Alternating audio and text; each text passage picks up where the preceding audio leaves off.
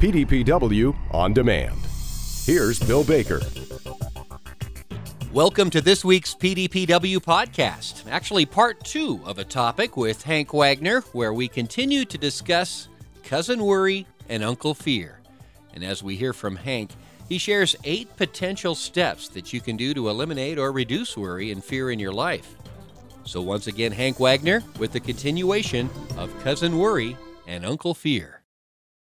And I don't want to make light of this fairly serious subject by using that title, Cousin Worry and Uncle Fear, but there's a, a number of reasons why I use that. And one of them is because all of us have family.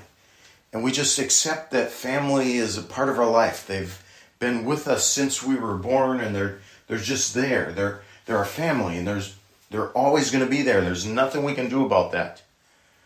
And I think in a lot of cases, uh, worry and fear just become a part of our life and we accept that that they're supposed to be there and for some of us they've been with us our whole life and we just take for granted that that's that's the way life is and they're just they're just along for the ride and there's nothing we can do about it and that's absolutely not the case fortunately unlike family we can get rid of worry and fear or we can dramatically reduce the influence the negative impact that they have on our lives. So, today I'm going to give you eight potential steps or things that you can do to eliminate or to reduce worry and fear in your life. Okay, let's start with, with number one. The first step, really, to changing anything is awareness. Awareness is a really important word in all of our lives. And boy, would I love to talk about that a little bit more. But it's it's true with everything, not just fear and worry. For example, and until an alcoholic is aware that they have a drinking problem, it's almost impossible to help them. If we are not aware of the negative influence in our lives, we usually do nothing to restrict or eliminate those negative consequences. Now, awareness also can work with a number of positive things in our life. It's not just the negative areas that it's important to have awareness. For example, if a person is not aware of their potential and their gifts, their ability to completely change their life in a positive way, they rarely take actions or steps to identify those positive things and that potential that's in their life. So sometimes it's important to make another person aware of their weaknesses and mistakes or failures. But we, we have to be careful because that has the potential to destroy their motivation and their belief in themselves. So it's also important to help people be more aware of the, the positive things in their life, their gifts and their talents and, and their potential. So in, in this particular case, it's very important to be aware of how worry and fear are affecting our lives.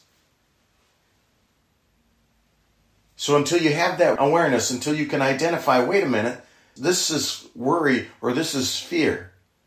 So start to be more aware of, of those thoughts and, and things that identify if it's worry and fear in your life. Number two, it's important to guard our house. And when I say house, I'm, I'm not talking about our physical house or our physical home that we live in. I'm really talking about our mind. Because worry and fear live in our thoughts.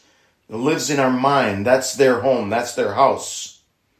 And I think it's really important to take every single thought captive. So we have thousands of thoughts every single day. And we really should be kind of stopping every one of those thoughts. I know it's impossible to do that because many people say that we have as many as 40,000 different thoughts per day. It's it's impossible to stop every one of those thoughts at the door and really question it. But we should especially in this area of worry or fear or anything negative, we should stop those thoughts at the door and ask Are they true? Is it real or is it created? And we can make the decision to keep it or to, to think into it or research it, or we can kill it. Now, I know that sounds like a tough word, but, but this fear and worry in, in many people's lives is, is a very tough enemy. I'm sure all of us have had dreams. And sometimes we have those dreams that you throw into the nightmare category. You're in a deep sleep and all of a sudden you're having this, this really scary dream and it's so real.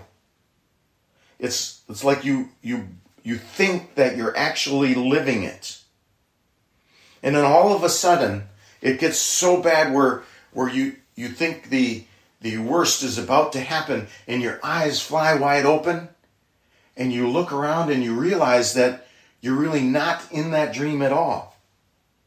But it takes a while for your heart rate to slow down and for you to really grasp that it was just a dream, it was a nightmare. But in a lot of cases, that's what we're creating or allowing to happen with fear.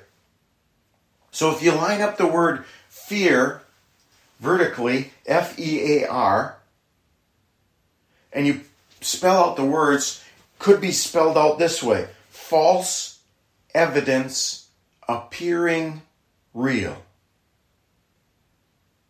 False evidence appearing real. In many cases, that's what fear or worry is. It's based on false evidence. But we think that it's true. We think that it's real. We believe that it's real. We need to be really careful what we think about. One of the most significant critical, profound, powerful things to be aware of is our thinking. We need to be able to control all of our thoughts because all of those thoughts are not true.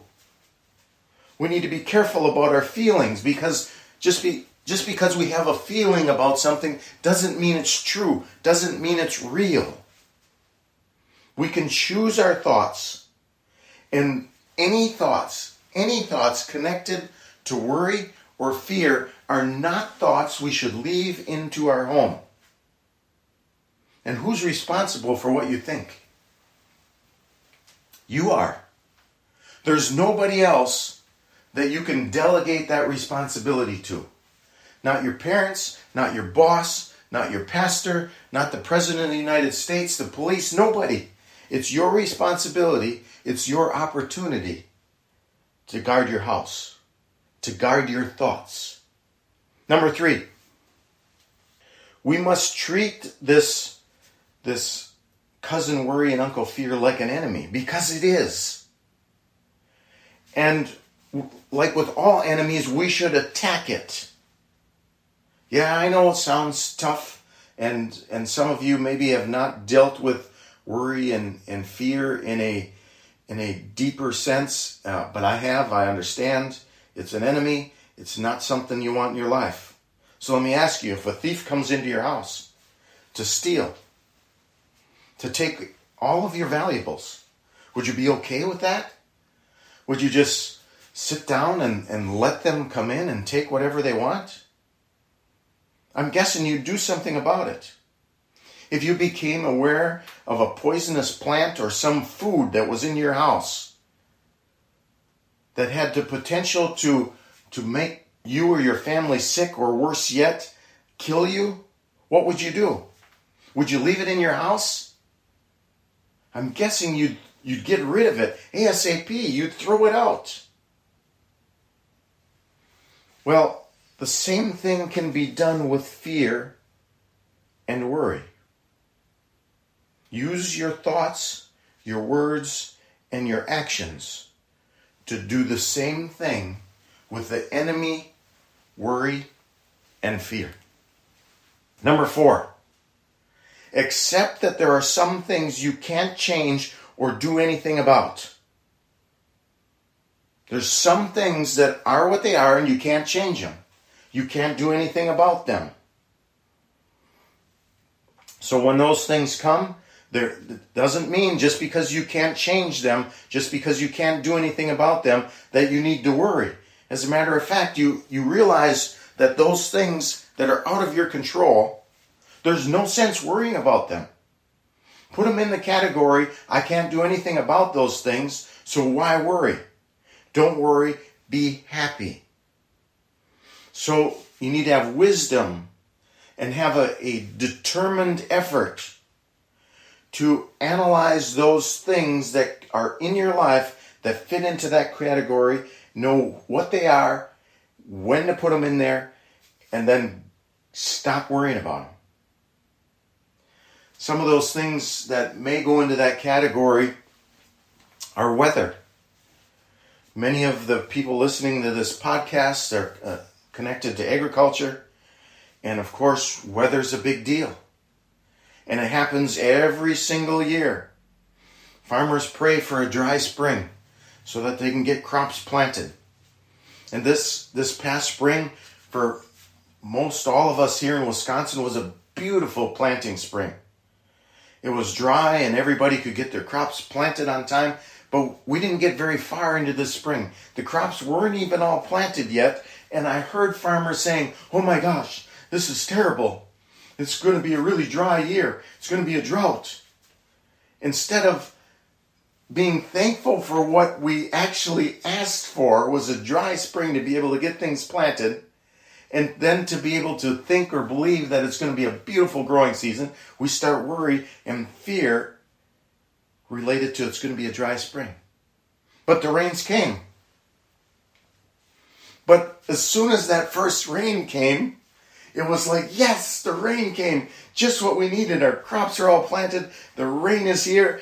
And just like that, it turned around and everybody was like, oh boy, I hope we don't get too much rain. Oh, I hope it's I hope it's not going to flood out that low ground that I finally got planted this year. And they switched right over to worrying about it being too wet. And then all summer long, don't we worry about it being too hot. And as we get into the fall. Oh my goodness, I hope it's not going to be a, a wet fall and the frost isn't going to come too early and kill off our stuff too early. Oh, I hope we're not going to have wind that's or hail or storms that are going to come and destroy our crops and, and we worry about the weather. But there's absolutely nothing we can do about the weather. So it does not pay to allow any worry and fear to come into our house related to those things. And we can throw things like politics or government or economy or in in many cases disease. And we've experienced a lot of those things and are currently experiencing a lot of those things today that can be put into the category we can't do anything about them, so don't worry about it. Number five, be aware of the things you can change and be determined and strategic to do something about those things. Yes, there are things in our life that we have the power or ability to change. We can take steps. We can do something to change that potentially negative thing that's happening in our lives. And we need to know what those things are. Sometimes it's is changing how how we speak or how we act and and changing our relationships or it may be getting some more skills uh, more education. Uh, it may be simply changing how we think or what we believe. But we have the power to do something about some things know which things those are and then take steps to do something. Number six. So we talked about cousin worry and uncle fear kind of being like family, and we've allowed them in a lot of cases to just live in our house and to bring stuff in that we don't need or want. And we talked about the importance of kicking them out. Don't let them in your house.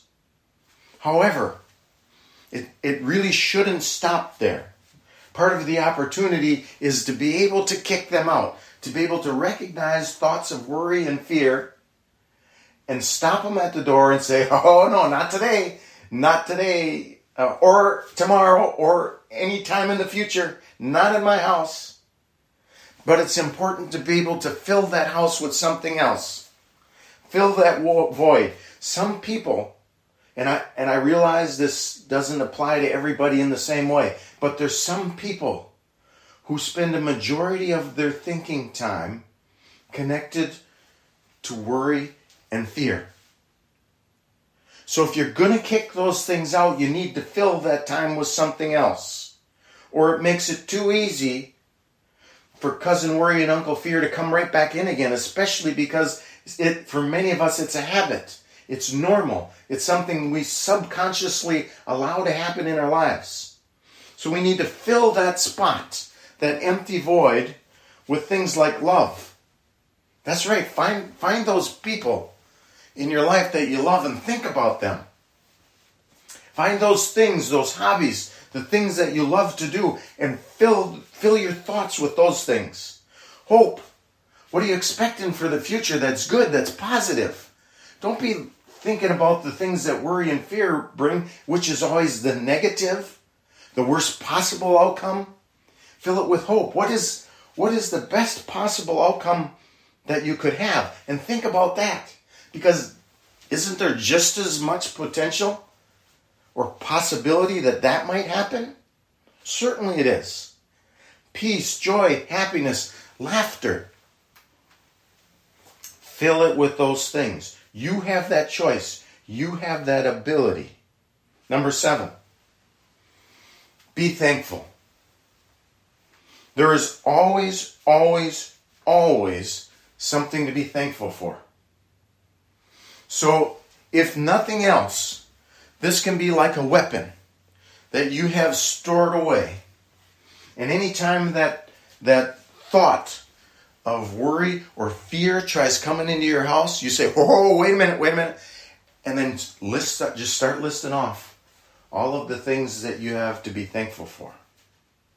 And in many cases, it'll chase cousin worry and uncle fear down the road until another possible time they try to come back into your house. Number eight, last one. Watch your words. We've talked about the significance of words in the past on prior podcasts, that this is really important in, in all of life. And it's also really important in this spot. So I'm not sure if you're aware of this or not, but there's there's been many studies that have been done on people that are in prison.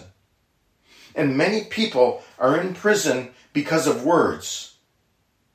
Because as a child, someone told them, someone spoke these words to them, that someday they would either end up dead or in prison. Now that's interesting, isn't it? And words put things into motion. This is absolutely true. So, as a small child, they may have been, unfortunately, it's not their fault, born in an inner city, born where there was gangs. They didn't have any other options. And because of that, somebody said to them, You're going to end up either dead or in prison. And that young child accepted that, believed that as truth. And when we do that, it starts things into motion. Simply words. Now, what if? What if somebody instead spoke the words into that child and said, you know what? You may live in a bad environment right now, but you're going to get out of it. And you're going to make a difference in the lives of people. What if that instead was spoken over that child? If that child believed it and accepted that as truth, it likely would have sent or started a motion in a different direction. We need to be very, very careful of the words that we speak to other people, especially children. And words can also be connected to this fear and worry. I, I'm, I'm very conscious of the words that people speak to me. And if anybody is bringing words that are going to um, spur thoughts of worry and fear, it doesn't take me long to shut them down. I'm not interested in listening or allowing those words to impact my life. Be careful of the words that you speak to yourself. That's right, you speak words to yourself. Many times they're silent words and they're words that we visualize or think about, but we can speak words out, out loud to ourselves also. We must be more cautious, protective, and diligent of being aware of analyzing and deciding what to do with words, pictures, or videos that are speaking to you, that are allowing or contributing to the negative consequences of worry and fear in your life. So I dealt with the paralyzing effects of fear and worry as a young person in, in a number of areas. I get it. I understand. I know how uncontrolled fear and worry, worry can spiral down to sadness, depression, and welcome in all kinds of negative thoughts, beliefs, ideas, and potential actions. Now, I mention that for two reasons. Number one, I get it. I understand. If any of you deal with worry and fear, I understand. I've been there. I know what it's like on the other side. I'm not just giving you information. I'm just not sharing knowledge with you. I care. I understand the negative consequences attached to this. The second reason I tell you this is to make you aware that during some of your toughest challenges,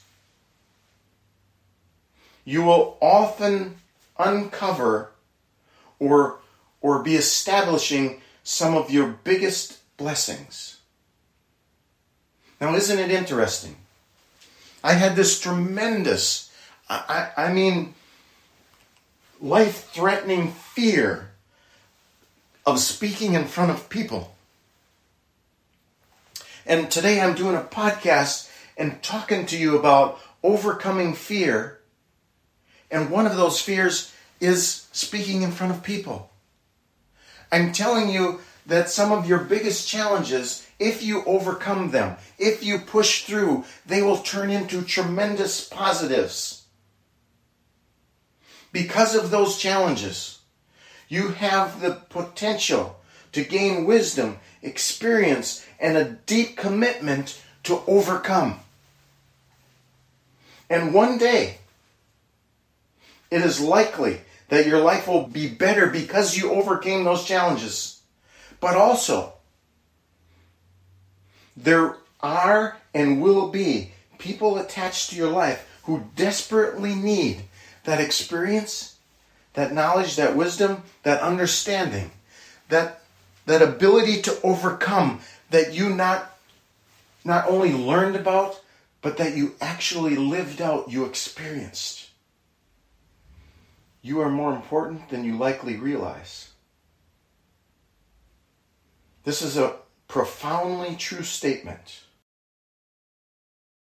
And it's true even during your toughest challenges. Fear and worry are enemies to that statement. You have the power and you have the ability to stop them from stealing your potential and your future. Our thanks to Hank Wagner for joining us this week. And a reminder for more resources and other podcasts, go to pdpw.org. To the professional dairy producers, you are the most important asset on this planet. Thank you for listening, and have a great week.